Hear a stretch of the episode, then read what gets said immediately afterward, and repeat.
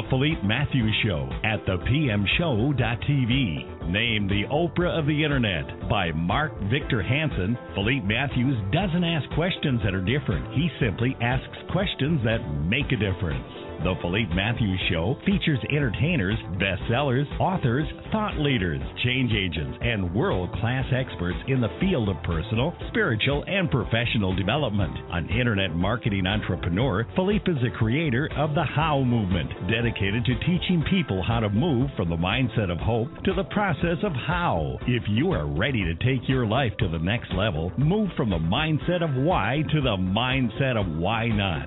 Tune in right now to this latest edition of the Philippe Matthews Show and watch your life grow. And we're back, ladies and gentlemen, on the Philippe Matthews Show. Uh, today is a uh, spectacular day. I have one of my uh, most read, most taught, uh, most learned uh, mentors uh, with me on the phone today.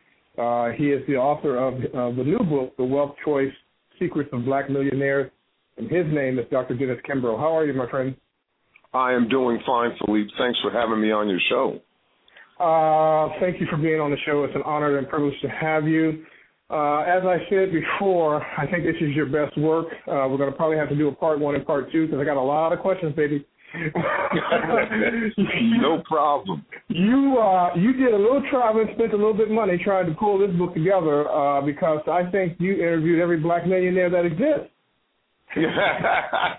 well, there's there's thirty there's thirty five thousand of them, and out of thirty three point four million African Americans, it's both good news and bad news, Philippe. I mean, the good news is when Martin Luther King led the Montgomery bus boycott, there were only five black millionaires in the United States, and I was privy enough to interview three of the five, and I shared their story in my first book, Think and Grow Rich: A Black Choice. Mm-hmm. Now you now you fast forward the videotape sixty years and you have 35,000 black millionaires and five black billionaires. And I'm trying to, you know, share this story in the wealth choice. Now, the reason why I say good news and bad news, though the number has grown, when you look at that in a pool of 33.4 million African Americans, that only equates to one tenth of 1%. When you compare our consumption dollars and 9,000 elected officials that we place in office and all the opportunities that we have, we should have produced no less than 300,000 black millionaires. Mhm. Mhm. This is important uh, to have these kind of uh, stats, these kind of numbers for us to look at and for us to ponder and wonder. Uh, when you, uh, when did you decide or begin to to write this book? Well, I, I decided back in 1975, and I've had a number of conversations. And I looked at my uh, third book, "What Makes the Great Great," and mm-hmm. I looked at the uh, the you know the um, I had nine virtues of greatness, and I looked at the the seventh virtue, which focused on wealth. And I said that you know this might be the, the, the beginnings of a book by itself.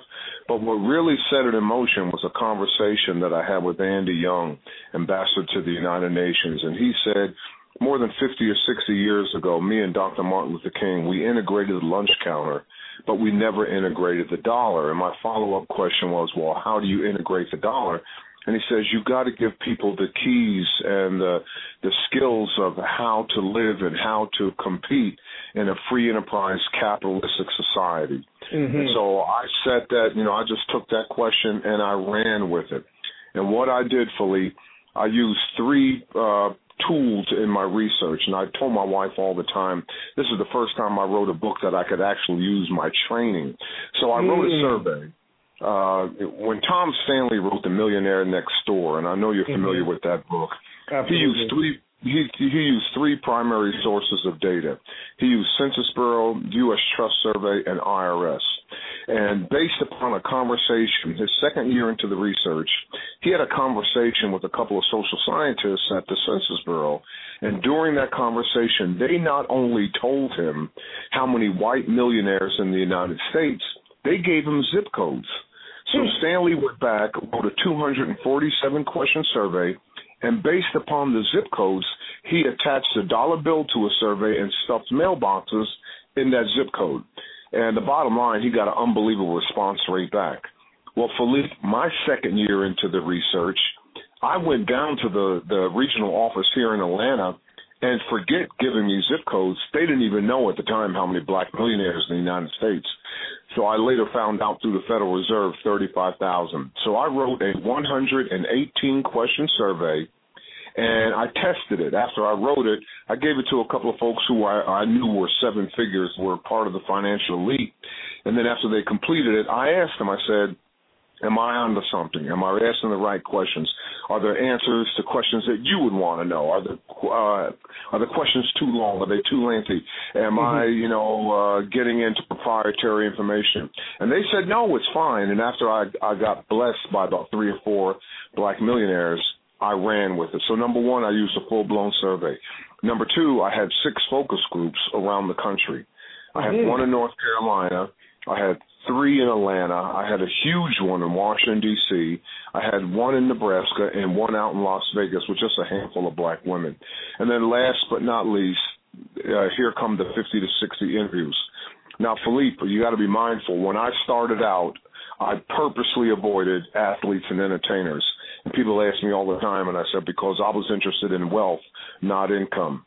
But there were some folks who you obviously had to include. And uh, I got Steve Harvey, I got uh, Daymond John of Shark Tank, I got L.A. Mm-hmm. Reid of X Factor, I got Tyrese Gibson simply because he spoke in my class a couple of years ago. Mm-hmm. So um, I cast an obvious net. You know who all the major players are, sure. and uh, for the most part, the surveys were done and completed totally anonymously. So I think that I can tell you after a seven-year study, I can tell you unequivocally that wealth is not the function of circumstance. It's not the function of condition. It's not a function of who your parents were, what side of the tracks you were born and raised. It's not a function of how the cards were dealt but it is a function on choice and it is a function on decision and it is a function on effort, faith, innovation, and creativity. And Philippe, those people who have won most in life have relied mostly on themselves. Mhm. Mhm. Well, you know, uh, just to name a few of the 60 that you that you uh, uh, uh, interviewed, I mean, they're, they're they're so diverse. I mean, from Tyler Perry to Herman Cain, uh, the Les Brown, the John H. Johnson, Steve Harvey, T.D. Jakes. I mean, each of those individuals are, you know, brands and island, islands of their own. There's nothing really interconnected uh, between okay. the two brands. So, yet there is uh, what one would say an invisible connection. Uh, and the question to you would be, what is that, uh, or is it more than one? Well, I mean, there there are a, a number of um, I want to say attributes or competencies, and and what I found again over the seven year study, I found seven best practices that these men and women adhere to. If they don't do it on a uh, an, uh, you know a daily basis, they certainly do it on a weekly and monthly basis. And mm-hmm. and again, going again going back to the hard research, these men and women 99.9% of them, are, if, if not 100% of them, were dead broke at one point in their life, and some were even below broke. Mm-hmm, but poverty, mm-hmm. but poverty was never going to stop the man or woman on the move. Mm-hmm. And what is so critical about this study is that the story must be told. I mean, Philippe, here you have your the bulk of your financial elite that went from poverty to heat to hitting their financial goals and objectives, and no one put a microphone or a ball in their hand to do it.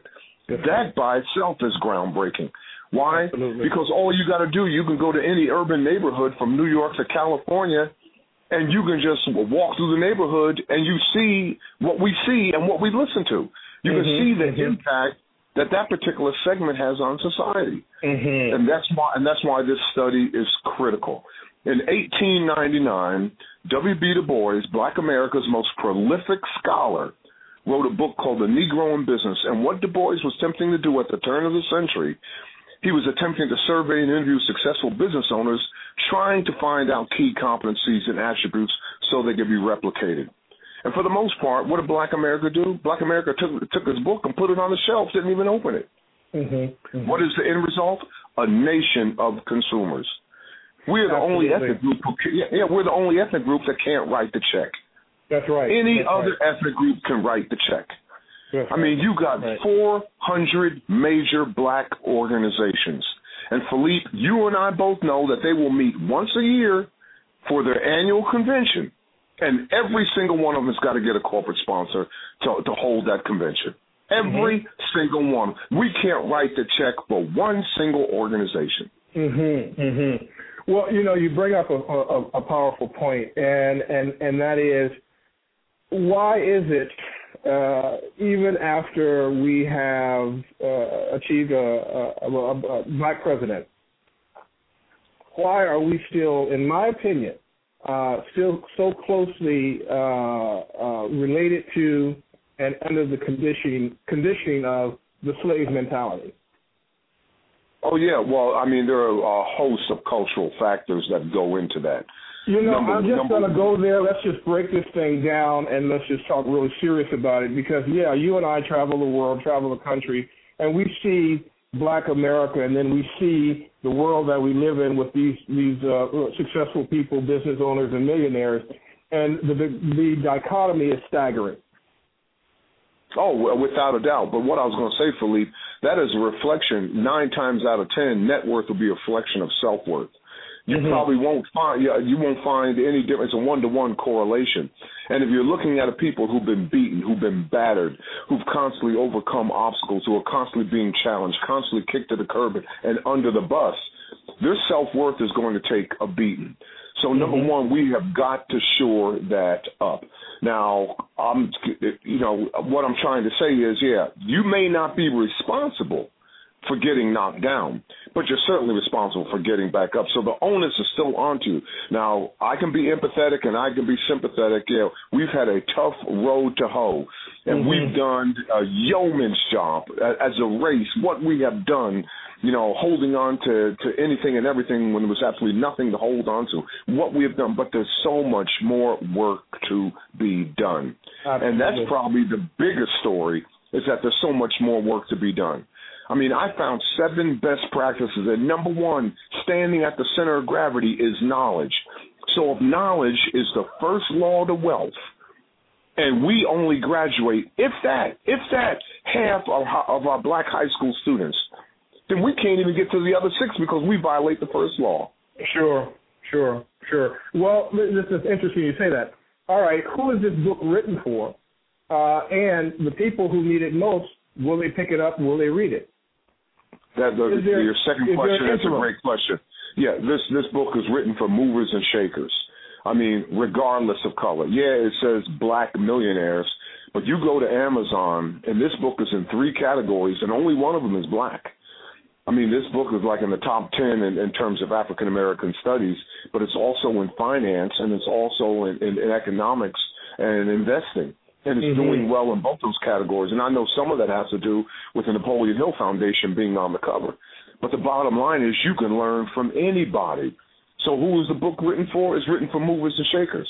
It's written for those individuals who want more and want to do more. Now I will tell you what this book is not about.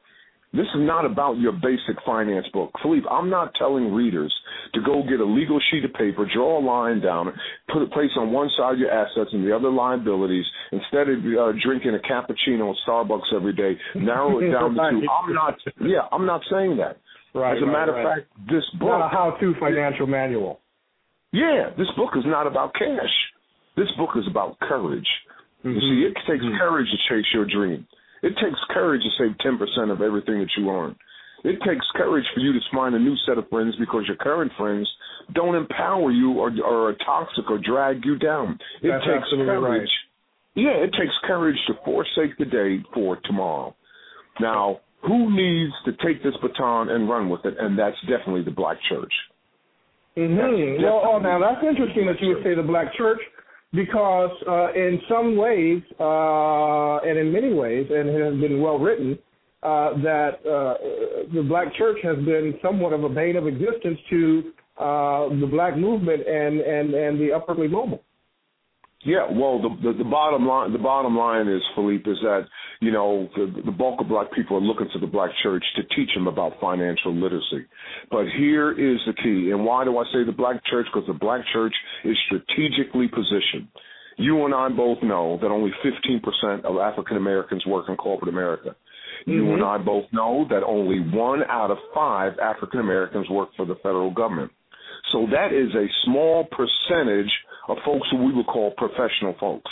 Mm-hmm. And you and mm-hmm. I both know that Walmart is the number one employer of black America and McDonald's is too. And both of them are based on minimum wage. That's where the bulk of black America works.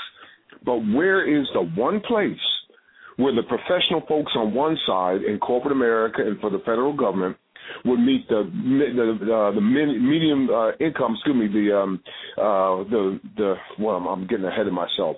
The minimum wage folks who work at McDonald's and Walmart. Where is the one place that they would meet?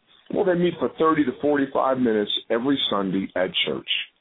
You got it. And, uh, you and got it. Understood. Understood. That's where they yeah. congregate. Yeah, that's where they congregate, and that's where the baton has got to be passed. And this is the sheet of music that you will play off of. The well mm, I love that. Well said. Yeah, yeah. The wealth choice may not be the best choice, but for 99.9% of us, it is our only choice. Mm. Eighty-five percent, eighty-five percent of Black America earns less than two hundred and fifty thousand dollars a year. Mhm. Mhm. Mhm. For more now, for more than for more than ninety percent of the race, our financial situation hasn't changed since the Civil War. That's right. That's very true. Uh, what I found also interesting, uh, Doc, is your uh, aha moment uh, and awareness uh, when you were sitting across from John H. Johnson, and he asked you a question. You want to share that with our with our readers? Yeah, he couldn't. He couldn't even wait for me to get out questions. I mean, there I am. I mean, yeah, I, I, I love Sam. Great interview, but right off the bat, jumped all up in my Kool Aid. You know, Mr. Johnson, uh, Mr. Johnson, I know that time is precious, and I want to thank you for giving me a, a portion of your day. But I'm writing a book on wealth, and as soon as I said that, young man, why aren't you wealthy? Why aren't yeah. you rich? Why are you coming to me asking me these questions? I mean, you tell me you got a PhD from one of the best schools in the country, and here you are, you tripping over opportunity. Why ask me about this? Go do it for yourself.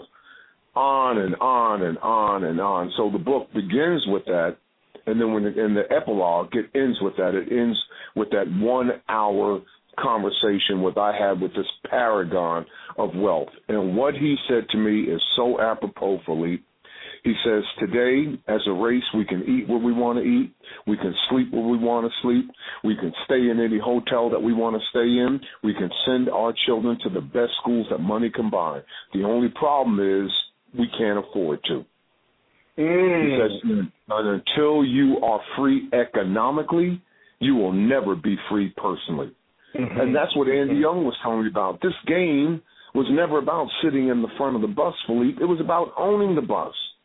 Right, right, right, right. Well, going back to John H. Johnson in your book, he says if you want people to know how they feel about themselves, look at their bank account. He says money is the greatest measurement of your mindset. I thought that was that just threw me. Oh, I had man. to stop. I had to stop yeah. for a minute. It was one of those quotes you just can't just read through and then go to the next sentence. Oh yeah, without a doubt. Look, the poor keep score by cars and clothes. The middle class keeps score by degrees and titles, but the wealthy keep score by their bank account. Mm unbelievably amazing. So, so what do we do? Um, yeah, interestingly enough, you interviewed Her- Herman Cain during the campaign, and, and this is something that um, uh, a lot of people have, have, have been talking about, and that is uh, throughout the entire campaign and even throughout uh, uh, Obama's administration, no one has ever mentioned uh, the poor. They all talk about the middle class, but they never talk about the poor. Do you have insight into that? Well, I mean, the bottom line is I can give you all the data that you need to know about the poor. I mean, 27% of black America spends more on a weekly basis than what they bring in. 30% of African Americans have no savings plan at all. 35% of black children will not only be born in poverty, but will be raised in poverty. Mm. More than forty more than forty percent of African Americans don't even use a bank or a financial institution for their their daily, weekly, or monthly banking transactions. So mm-hmm. I can give mm-hmm. you all the data where we are. Philippe, when you look at every economic indicator that would lead to or spell financial success or prosperity, Black America, if we aren't in last place, we're in next to last place. I don't care whether it's home ownership. I don't care whether it's high school graduation. I don't care whether it's employment. That's where we are. But the bottom line, you don't have to stay there. We are the, if, you took us out as a separate entity, as a nation state, we would be the 16th wealthiest country on the face of the earth. Mm-hmm. Philippe, you've got 72,000 black churches in the United States. And of those 72,000 black churches in the United States, they collect on a every Sunday 10 to 12 million dollars in tithes and offerings. 50 to 60 million dollars a month in tithes and offerings. Wow. A half a bi- a half a billion dollars a year in tithes and offerings. And you're telling me you're poor? Hmm. I mean, you, tr- you you you travel from New York to California, and you go into the urban area, and what's the first thing you notice? The first thing you notice is a church on every corner. Mm-hmm. But it goes mm-hmm. back. It goes back to what Du Bois said. Du Bois said in the Negro in business, the individual who won't control his finances won't control anything else. Mm-hmm. And because you mm-hmm. can't wrote, because you can't write the check, you won't control anything else. And what Du Bois is talking about, he's not talking about economics. He's talking about quality of life. So because you don't control your finances and you go into the inner city, whether it's New York or LA, and first thing you notice is a church on every corner. And even with a church on every corner, Black America is number one in the world in teenage pregnancies. Mm-hmm. We are number we are number one in the United States in new HIV cases.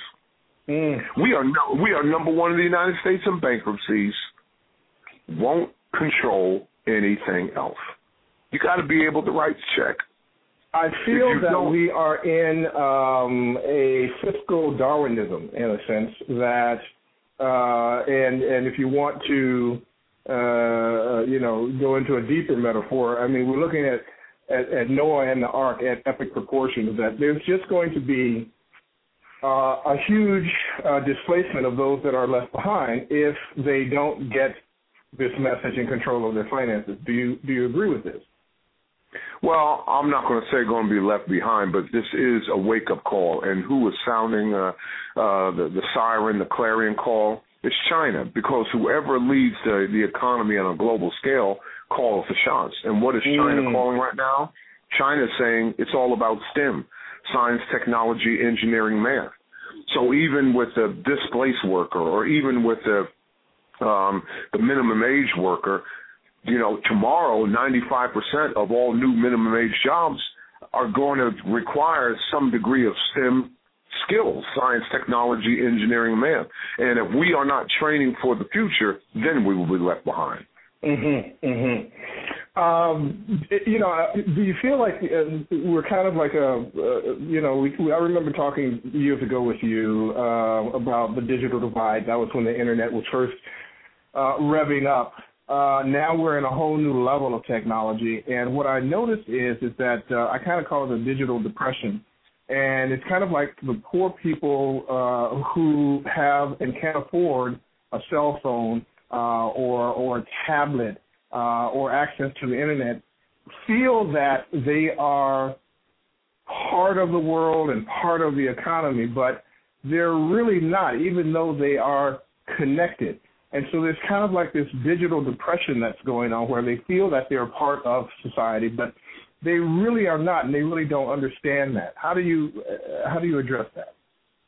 Well, I mean, number one, you know, and I'm not blaming anybody, but sooner or later you have got to make a decision. I had a great interview with Victor MacFarlane, MacFarlane Partners. Like I said earlier, Philippe, you've got five black billionaires in the United States, but you had five other individuals who were on par, on task to, to join billionaire status, but they couldn't hold it for the last recession. And one of them was Victor MacFarlane. Here's mm. a guy with, yeah, MacFarlane Partners out in the San Francisco Bay Area. His business is about six hundred million. But during the interview, he told me that he was, uh, you know, uh, raised by a single parent, a mother in Middletown, Ohio, which is a blue collar working class uh, community, and uh, he was raised in a one bedroom apartment. And his mother had a couch in that apartment, and for the first 12 years of his life, that couch substituted as the bed that he and his older sister would sleep on. Mm-hmm. Well, when you shared that with me, my first inclination was, damn, Victor, that had to be tough, man. That had to be rough. And when he saw where I was going with it, Philippe cut me off at the knees. He said, Doc, I don't want any empathy. I don't want any sympathy. As a matter of fact, those are probably the best 12 years of my life. And I said, translate. He said, it was during those 12 years that I made a conscious decision that poverty would have no place in my life. You mm-hmm. see, it's that, mm-hmm. it's that mindset. Mm-hmm. It's mm-hmm. that mindset where, yeah, I can overcome, that I am in control. And I saw the same thing again with Donahue Peebles. Donahue Peebles, as you know, is a real estate developer up and down the East Coast, the mm-hmm. Palm Hotel. And before, you know, I, you know, when I interviewed him, I cracked a joke just to sort of, you know, liven, get the juices going. But I could tell on second blush that he really didn't appreciate the joke. But he laughed. He didn't say anything. But if I had to do it all over again, I would have kept my mouth shut. and I said to him, and I said to him, Philippe, to break the ice, I said, Don, I said, how does it feel to be the black version of Donald Trump? Well, mm. he laughed and he said, he said, oh, professor, that's a great question. But you need to ask Donald Trump, how does it feel to be the white version of Donahue Peebles? Nice. And I said, what do you, he said, what do you mean? He said, well, when Donald Trump got into this real estate game, his father bankrolled him to the tune of a half a billion dollars. That's right. When That's I right. when when I got into this real estate game, the closest I got to real estate was my grandfather was a doorman at the Marriott Hotel in Washington D.C. Right. Now you tell right. me. Now you tell me who started off at zero and who didn't. Exactly. Nice, nice. So that was That's a lesson learned. The huh? mindset. That is the mindset. it always it. goes back to knowledge. Wealth begins in the mind but ends in the purse. So what are we going to do about generational poverty? These kids, you know, I don't know if we can save the adults, but I mean, the kids are born into this. How do we get to them? Because their minds can adapt to this, to the to to uh, uh, the wealth choice uh, immediately. Uh, and how do we get that to them? Well, you got to heighten awareness. Number one, you know. Num- number two, I mean, you got to pass the baton. This is not, you know, this is a, relay race. This is not a race where just the fastest we're going to win. Mm-hmm. We got to make sure this baton is passed from one runner to the next. Mm-hmm. So, and then the, you know, the, the bottom line is what Booker T. Washington said years ago, Philippe. Start where you are with what you have, knowing that what you have is plenty enough, and it doesn't kill your soul to be a capitalist. I mean, if you and I lived in a socialist society and we were operating in a socialist society, you and I would have no problem saying we're socialists, right? Mm-hmm. If if if you and I operated in a communist society and we were living and are being in a communist society, we would have no problem saying that we're communists, right? Mm-hmm. Mm-hmm. So here we are in the United States living in a capitalistic society. Why is it so tough for that word capitalism to roll off the lips of the average black American. Mm-hmm, mm-hmm. It doesn't mm-hmm. kill your soul to be a capitalist. Mm-hmm, there, there I am in T.D. Jakes' book Mind Study, and I'm looking at every book on God's green earth you would ever want to read, examine, or study. And what do we know about T.D. Jakes? Well, number one, they told him he would never make it in the ministry you know, he didn't finish high school. He went back to get his GED. He has a heavy lisp. They damn near ran him out of Charleston, West uh, Charleston, West Virginia, with only eight members, and now he builds the Potter House, a forty-five million dollar mega ministry. Mm-hmm. And I bring all that up in our conversation, and he says to me, "My detractors went altogether wrong. The lisp is still there." But I don't care whether I had to spit. I don't care whether I had to stutter. I don't care whether I had to stammer. I had something to say, and I was going to say it. Mm-hmm. And I said, "Well, mm-hmm. Bishop, Bishop, now's your opportunity, Bishop. Say it." He says, "Give a man a fish, you feed him for a day. Teach him how to fish, and you feed him for a lifetime. But show him how he can buy the pond, and no one in his family will ever know struggle." It's time to buy the Mm. pond, brother. It's time to buy the pond.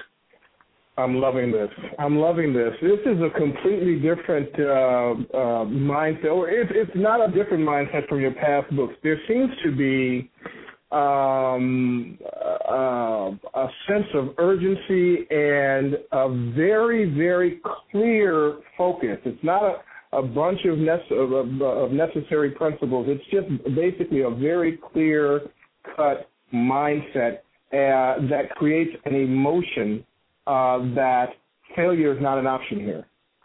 No, not an option, and it's not open for discussion. It's not, uh, you know, not an option, not open for negotiation. This is what we have to do. This is what we've got to do. The bottom line is it's time to make a difference. And there's only four things in life you want to do, Philippe. Number one, you want to make a difference. Number two, you want to make a difference with others who want to make a difference. Number three, you want to make a difference with others who want to make a difference doing something that makes a difference. And number four, you want to make a difference with others who want to make a difference doing something that makes a difference at a time when it makes all the difference in the world. Because mm. the wealth cho- the wealth choice is not a new book because every other ethnic group is having the wealth choice conversation at the dinner table. We're the right. only ethnic group that's not having this conversation. That's right. That's right. That's right. Every other ethnic group is discussing this at the dinner table. Um, I had the opportunity of interviewing Terrie Williams, uh, who wrote the book Black Pain. In fact, I have a, I had the oh yeah, with a quote in that book, and um, when we were conversing about it, uh, it was fascinating because she basically said any African American that is suffering from lack of limitation, uh, financial struggle, struggle, living paycheck to paycheck is, uh, by all uh, practical purposes, depressed. Um, there is, uh, even now after the uh, economy tank, uh, even before that, there's a global depression amongst African Americans, which keep us away from the work that you do and the logic of the work that you do. Mm-hmm. How can we penetrate that in the in the depression conversation? Because it's going to come to you. Somebody's going to say, "Look, doc, yeah. I am in survival. I'm just trying to feed my kids. I don't know how I'm going to stay here in my place, and I, I'm just too, you know I don't have time to read a book. Uh, w- w- yeah, I'm too depressed. What am I going to do?" Well, number one, you're gonna you're gonna you know look at the fifth law of wealth, which is anybody can serve. How may I serve thee? And I don't care where you are in life, Philippe. Anybody can serve. Anybody can add. Anybody can add value. Anybody can wow the customer. Anybody can decrease cost. Anybody can do more than what is expected, more than what is required. How may I serve thee? And anybody mm-hmm. can do that. And service is the price you pay for the space that you occupy. And like I said, anybody can serve. Mm-hmm. What is the mm-hmm. greatest competitive advantage, Philippe? The greatest competitive advantage is to display and exhibit leadership in every area of your life. Mm-hmm. Mm-hmm. mm-hmm. You want a stepping stone? You want to step up? You want to go to the next level? Then promise me you'll be the most power, you'll be the most positive individual in the room, wherever you go. Mm-hmm. No one wants to hear that. Oh mm-hmm. well, no, no one cares about your problems, and ninety percent are glad that they're your problems, not theirs. No one cares about that.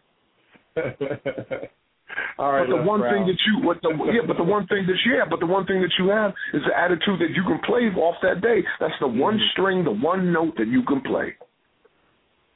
So what are you doing differently? What are you doing differently, Doc, as a result of seven years of research of this book and now the manifestation of this book? How has your life changed? What have you implemented in this book that you have not done in, in, in previous? Getting the message out. And Philippe, if you came, I'm in my office at Clark Atlanta. I'm about to leave. And since I've been here in 92, you have never seen any of my books on my syllabus. I'm not one of those professors who writes a book that makes the students go out and buy it. Nope.